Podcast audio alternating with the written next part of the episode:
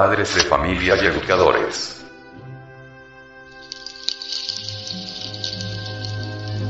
Biblioteca del Sexo. Asociación Colombiana de Centros de Estudios Gnósticos, Antropológicos, Psicológicos y Culturales AAC.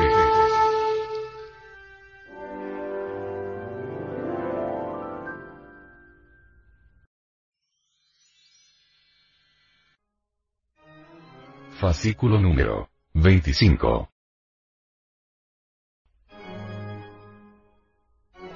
Principales componentes vitales encerrados en el encenis.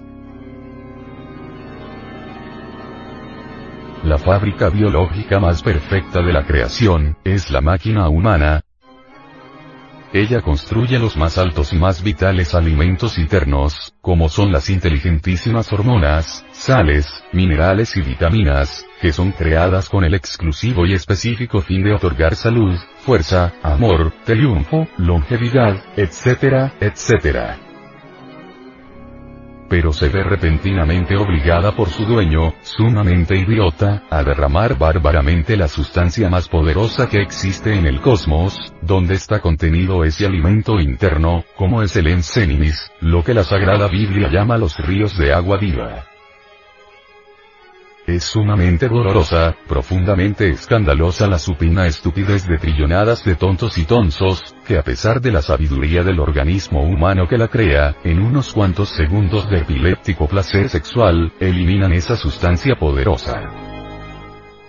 Y luego, más tarde tratan de suplir semejante sustancia con artificiales hormonitas animales, vegetales, hasta minerales, que son introducidas al organismo. Claro, sin el poder de los elevadísimos elementos bioquímicos que la naturaleza fabrica. ¿Cuánta falta hace hoy día, poderosos cerebros feminizados que echen luz en las tinieblas? Porque es demasiado sonsa esa majadería de suponer que las glándulas sexuales son exclusivamente de naturaleza excretora. No, ni los riñones, ni las glándulas sudoríparas, por ejemplo, que solo eliminan desechos, fabrican tan alta calidad de finísimas sustancias y potentes elementos como los contenidos en el enseninis, el elixir de la salud y la juventud eterna.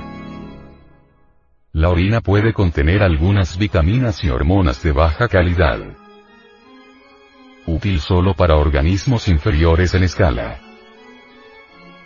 Esto se hace así para que las plantas usen ese alimento, lo vitalicen entregándolo transformado, listo para ser usado nuevamente por el ser humano. Hormonas poderosas hacen verdaderos varones y varonas. Superhombres poderosos y supermujeres extraordinarias. Sin esos componentes regeneradores que elaboran las glándulas sexuales, tendremos, verdigracia. Debido a la pérdida y consecuente falta de biocalcio sexual, se debilita la estructura del cuerpo o templo de Dios, o sea, el esqueleto. Vejez y huesos quebradizos son una misma cosa. Debido a esto también la mala coagulación de la sangre tiene todas sus secuelas. Problemas cardiovasculares. Ausencia de las necesarias sales de calcio para regular la actividad de los músculos y el normal funcionamiento del corazón. Cansancio e inutilidad pues faltan las sustancias que recuperan a los músculos después del trabajo con el centro motriz. Pérdida de biofósforo sexual. Su ausencia produce degeneramiento glandular, impotencia sexual, caries de huesos y dientes, desarreglo metabólico de las grasas y los hidratos de carbono, debilidad y deformidades en los huesos, etc. Pérdida de las sales biosodio y biopotasio. La ausencia de estas sales produce mala regulación en la distribución de los líquidos dentro del cuerpo. Obesidad deforme o flacura raquítica. Pérdida del biohierro sexual. Este componente es un factor importante de la hemoglobina y conductor del oxígeno en la sangre. actúa en el desarrollo de las vitales células sanguíneas. Está asociado con la respiración de los tejidos del cuerpo. Su carencia participa ampliamente en toda la patología humana, pues aparece la anemia, falta de vitalidad y de hemoglobina en el cuerpo. Pérdida de biomagnesio sexual. Trae la histeria, mal genio, irritabilidad constante, tan frecuente en los ancianos. El cuerpo comienza a descomponerse, de ahí, la conocida fetidez de los ancianos. Pérdida de biocobre sexual. El biocobre actúa como catalizador transformando el hierro en hemoglobina. Cuando falta, la canalización es deficiente, y aparece el terrible cáncer. Estos son a grandes rasgos los biominerales que se condensan sabiamente dentro del enseminis. Pero además de estos biominerales, en el enseminis se encuentran Vitamina A. Su carencia origina pérdida de la vista al paso de los años. Vitamina B. Su falta trae pérdida de peso, defectos en la dentadura, mal metabolismo del biocalcio. Nerviosidad, anormalidades cardíacas, deficiencia en la coagulación de la sangre. Vitamina E. La ausencia de este en el organismo produce impotencia sexual, o sea, no se puede practicar la suprasexualidad, dando como secuencia o corolario, la infrasexualidad perversa. Vitamina K. Su carencia proporciona mal funcionamiento del hígado y la consecuente enfermedad del páncreas y la bilis. Vitamina C su ausencia ocasiona fáciles infecciones, incapacidad y congestión cardíaca, enfermedades en los riñones y el hígado, disturbios intestinales, escorbuto, etc. Complejo B. Su falta origina cansancio, enfermedades del corazón, nerviosidad, edemas, inflamación de varios nervios al tiempo, etc. Riboflavina. Su presencia es esencial para la salud y el vigor. Su pérdida trae cansancio visual, ojos rojos, doloridos. Dermatitis. Niacina. Su falta produce demencia senil y hasta juvenil. Diarreas, dermatitis, pigmentación de cuello y extremidades. Pontotenato de calcio. Su carencia origina canas, decretitud, dermatitis. Además, las capas testiculares producen vitaminas. Y los tubos seminíferos minerales. Naturalmente, no pretendemos hacer aquí un tratado de bioquímica, sino que extractando mucho, hemos querido demostrar que formicación, eyaculación seminal, y degeneramiento prematuro son una misma cosa que, si ingiriendo o inyectando estas sustancias se logran tremendas mejorías, ¿qué pasará, si se usan por introyección, los biominerales y las biovitaminas? Así, pues, ojos abiertos, oídos despiertos. Los principales componentes encerrados en el enseminis, son entre otros. Biocalcio. Biopotasio. Biosodio. Biomagnesio. Biocobre. Biocalcio. Biofósforo. Biohierro. Bioenzimas. 12 sales biológicas. En fin, todas y cada una de las sustancias que requiere el organismo para vivir larga, fecunda y próspera vida. Sin decrepitud, sin degeneramiento, sin merma de los sentidos, todo lo contrario. Lo necesario para el surgimiento del superhombre y de la supermujer.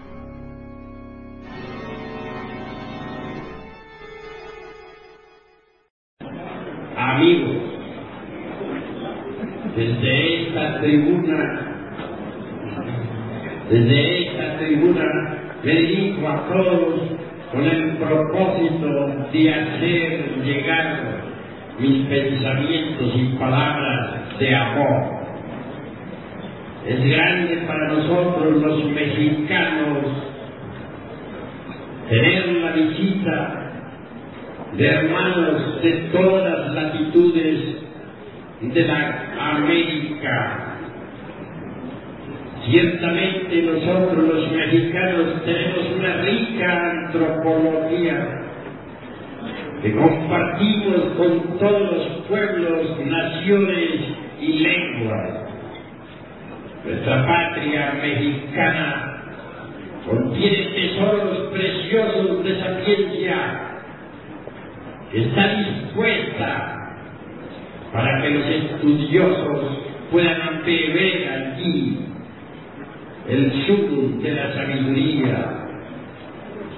En este gran banquete hemos de regocijarnos todos, hemos de congratularnos con infinita alegría. Ha llegado la hora de comprender que en todos los países del orbe palpita la sabiduría oculta. Ha llegado la hora de entender que bajo las pirámides de Egipto floreció la sabiduría de los hierofantes. Ha llegado el momento de saber que en las pirámides de Teotihuacán aún se escucha el verbo que resuena de los antiguos maestros de Anagua. En nombre de la verdad de decir que la sapiencia cósmica cuya y palpita en todo lo que es, en todo lo que ha sido, en todo lo que será. Través del tiempo distintos y hermantes del saber resplandecieron en la noche profunda de todas las edades. Ahora, Hermes Trismegisto, el tres veces grande Dios y de todo, grabando su sapiencia en la tabla esmeraldina. Ahora, los grandes sabios de la antigua Grecia, enseñando a las multitudes desde los misterios de Leusis. Ahora, los hierofantes de Asiria y de Persia. Ahora los sacerdotes incas, que brillaban como soles resplandecientes en el alto Cusco, Perú. Ahora, la sapiencia soberana de los grandes sacerdotes de Anáhuac, el arte magistral de nuestros artistas toltecas de la lejana Tumbes. Así, por aquí, por allá y acullá resplandece la sabiduría de todas las edades, la sabiduría oculta. Existe una gran diferencia entre la antropología meramente profana y la antropología gnóstica. La antropología meramente profana, mediante las asociaciones de tipo intelectivo, saca deducciones lógicas que pueden en, no estar de acuerdo en realidad de verdad con los principios esoteristas de Anáhuac o de los toltecas o del Egipto, etc.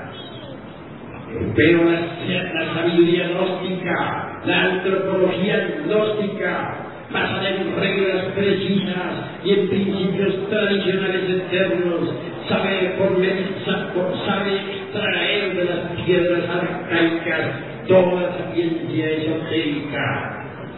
Así pues, debemos diferenciar entre la antropología gnóstica y la antropología meramente intelectiva. El momento, este es un momento de confusión. La humanidad se encuentra en estado caótico. Hay crisis mundial y bancarrota de todos los principios morales. La gente se ha lanzado a la guerra, unos contra otros y todos contra todos. En este momento de, de confusión mundial y de bancarrota de, toda, de todos los aforismos y principios herméticos, No nos queda más remedio que ahondar en la sabiduría del pasado, extraer de los códices la orientación precisa para guiarnos en el momento presente. Beber en la fuente tradicional de la augusta sabiduría de la naturaleza. Buscar los primeros cauces de la sapiencia cósmica. El momento ha llegado en que nosotros debemos volver nuevamente a estudiar los libros clásicos, pero con ojo avisor, sabiendo, sabiendo sacar entre la letra que mata el espíritu y la vida. El hombre en sí mismo es un misterio. Los antiguos dijeron, no se te ipsus, hombre, conócete a ti mismo y conocerás al universo y a los dioses. Ha llegado la hora de investigar a fondo, de salir al encuentro de nuestro propio destino, de ahondar en las profundidades de sí mismos.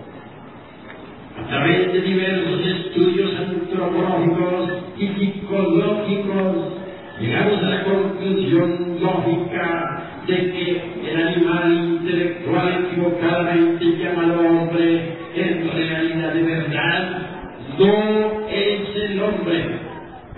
Incuestionablemente, si colocamos a un hombre y a un animal intelectual frente a frente, veremos que físicamente se parecen, mas si los observamos psicológicamente, podremos anotar cuán distintos son.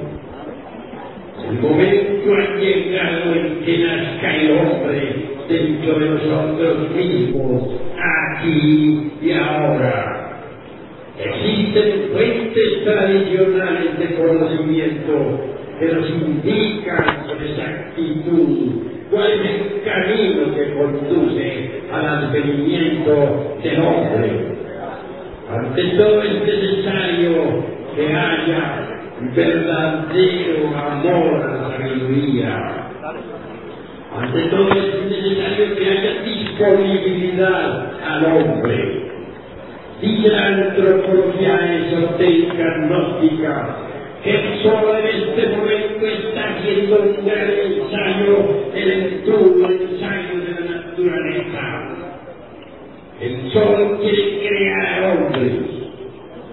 Cuentan viejas tradiciones que se pierden en la noche profunda de todas las edades, que durante la época de Abraham hubo una buena cantidad de creaciones humanas. Las épocas del cristianismo, durante los primeros ocho siglos, también hubo una buena cantidad de creaciones humanas. En la Edad Media se hicieron algunas creaciones. En estos momentos, el sol, dicen las viejas tradiciones, está haciendo un último esfuerzo por crear al hombre. El sol ha depositado en las glándulas sexuales de cada ser viviente los gérmenes para el hombre. Ahora solo nos toca cooperar con el sol para que nazca el hombre dentro de nosotros mismos, aquí y ahora. La creación del hombre es un problema dificilísimo. Se necesita cooperar con el sol para que nazca el hombre. Si nosotros no cooperamos con el sol, el hombre, el hombre no podrá nacer dentro de nosotros. Usted puede cooperar con el sol para que el hombre nazca en nosotros. La semilla para el hombre está dentro de nosotros. Cooperemos con el sol y esa semilla germinará.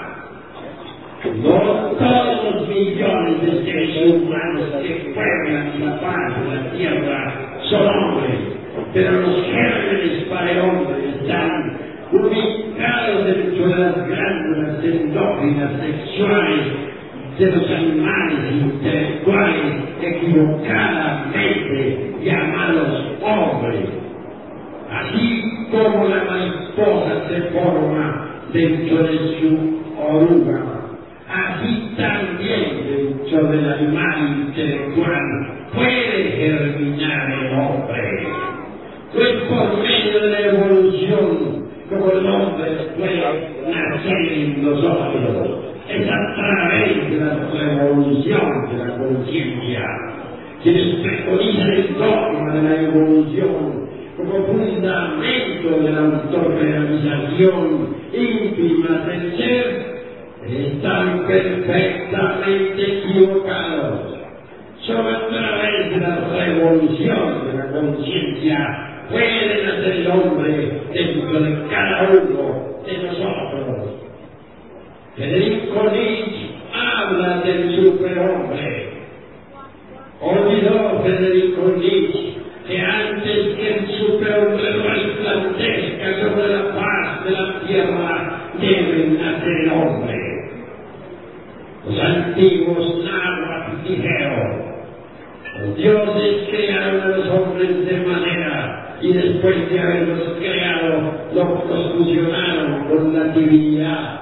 Luego añade un códice, no todos los hombres logran fusionarse con la divinidad. Obviamente, primero debe nacer el hombre mediante la creación de los cuerpos existenciales superiores del ser. Después, posteriormente, integrarse con la divinidad. Cuando el hombre se integra con la divinidad, nace el superhombre. El superhombre resplandece en la noche de los siglos, brilla sobre las cumbres majestuosas del Calvario, asombra a las gentes del Monte Negro, se estremecen las pirámides cuando escuchan su verbo, resuena maravillosamente en las cátedras de Pitágoras, vibra extraordinariamente sobre las pirámides de Egipto y de Yucatán. Un sol hace resplandecer el alto Cusco del Perú. Superhombre brilla por un instante y luego desaparece entre las multitudes. El superhombre está más allá del bien y del mal. Conoce lo bueno de lo malo y lo malo de lo bueno. Al superhombre le crucifican tres traidores, Judas, Pilatos y Caifás. Al superhombre le odian tres clases de gente, los escribas, los sacerdotes y los ancianos del templo. Los escribas, es decir, los intelectuales le abominan porque no encaja dentro de sus dogmas, dentro de sus teorías. Los sacerdotes lo excomulgan porque no caen dentro de sus sectas.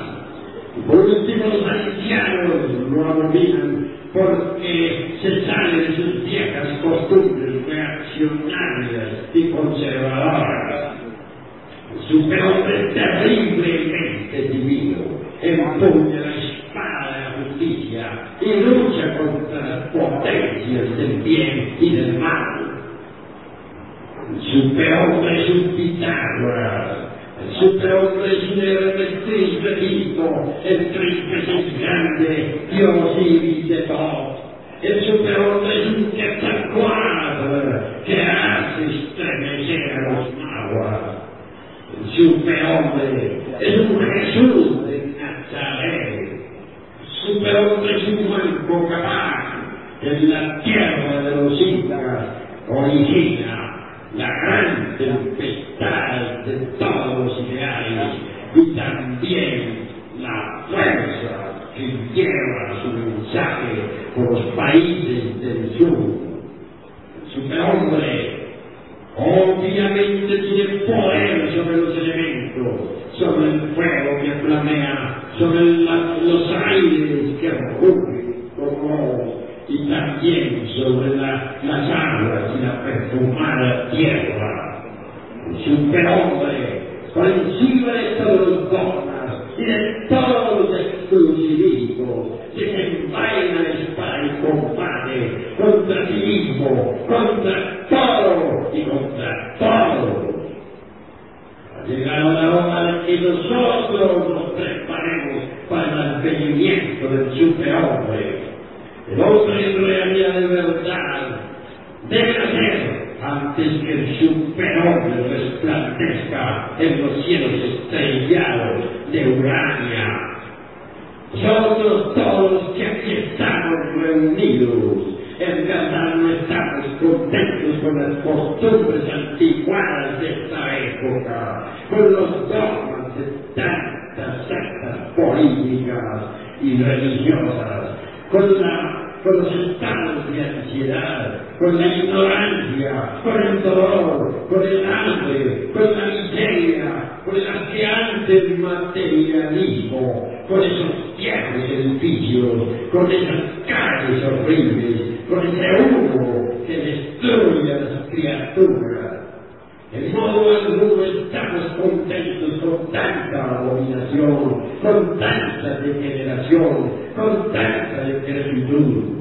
Queremos una edad de oro, donde vuelva a resplandecer la sinceridad, una edad de oro, donde la inocencia reine soberana, una edad de oro, donde el perfume de la amistad y la de la cortesía embalse el ambiente glorioso de esta naturaleza siempre brillante, siempre pura. Amigos, si por algo estamos reunidos aquí es porque estamos descontentos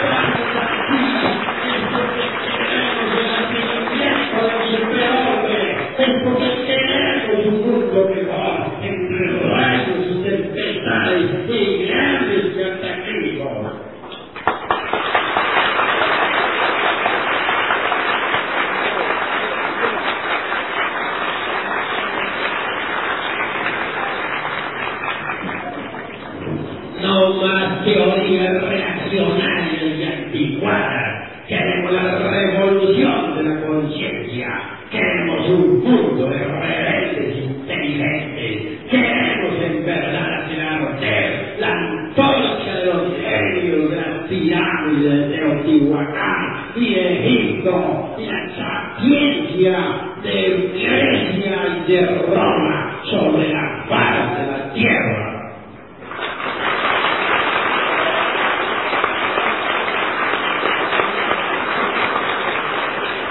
los dioses toltecas y Ana, de Antivianagua nos vigilan. Los dioses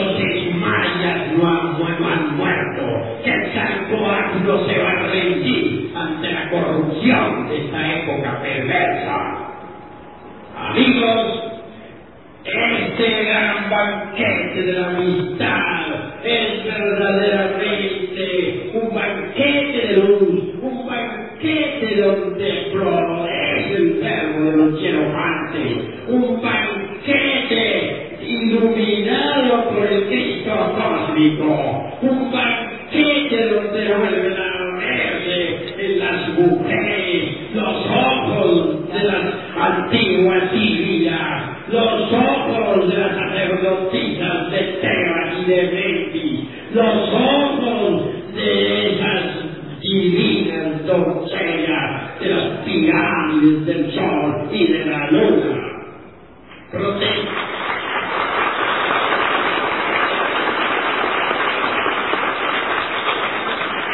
protestamos contra esta negredad perversa y nos preparamos trabajando nosotros mismos sobre sí mismos para poder formar parte de un nuevo éxodo. Día llegará en que todos ustedes tendrán que salir de entre el fuego y las llamas, de entre el fuego y el humo, entre terremotos y maremotos, rumbo a una isla sagrada mundo.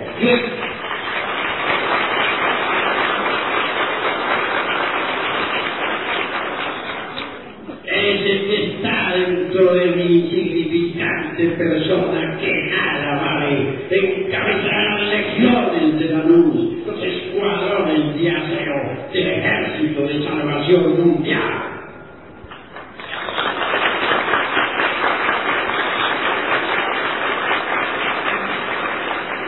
El movimiento gnóstico internacional avanza victorioso sobre la faz de la tierra y, y con sus pasos hace estremecer este mundo podrido. Ya nada ni nadie podrá detenernos ante esta marcha luminosa y triunfal.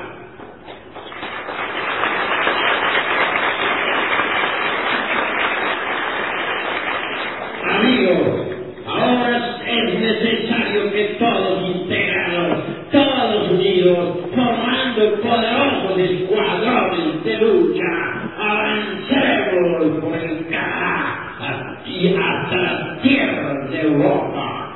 Vamos a desconcertar a los tiranos y a desenmascarar a los traidores que tienen este mundo en tinieblas ante el veredicto solemne de la conciencia pública.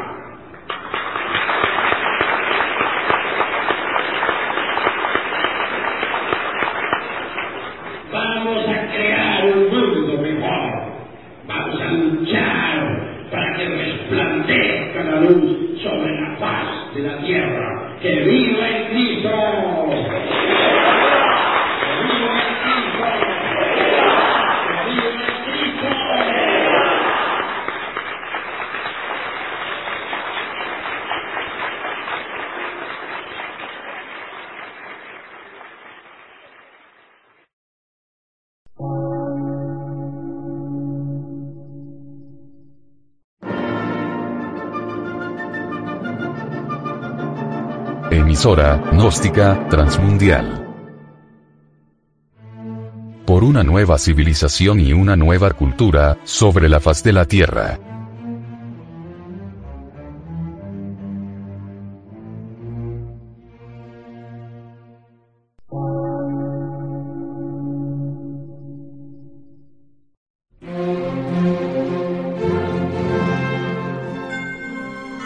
Medio de radiodifusión. Científico, artístico, místico y filosófico. De la Asociación Colombiana de Centros de Estudios Gnósticos, Antropológicos, Psicológicos y Culturales. A. C.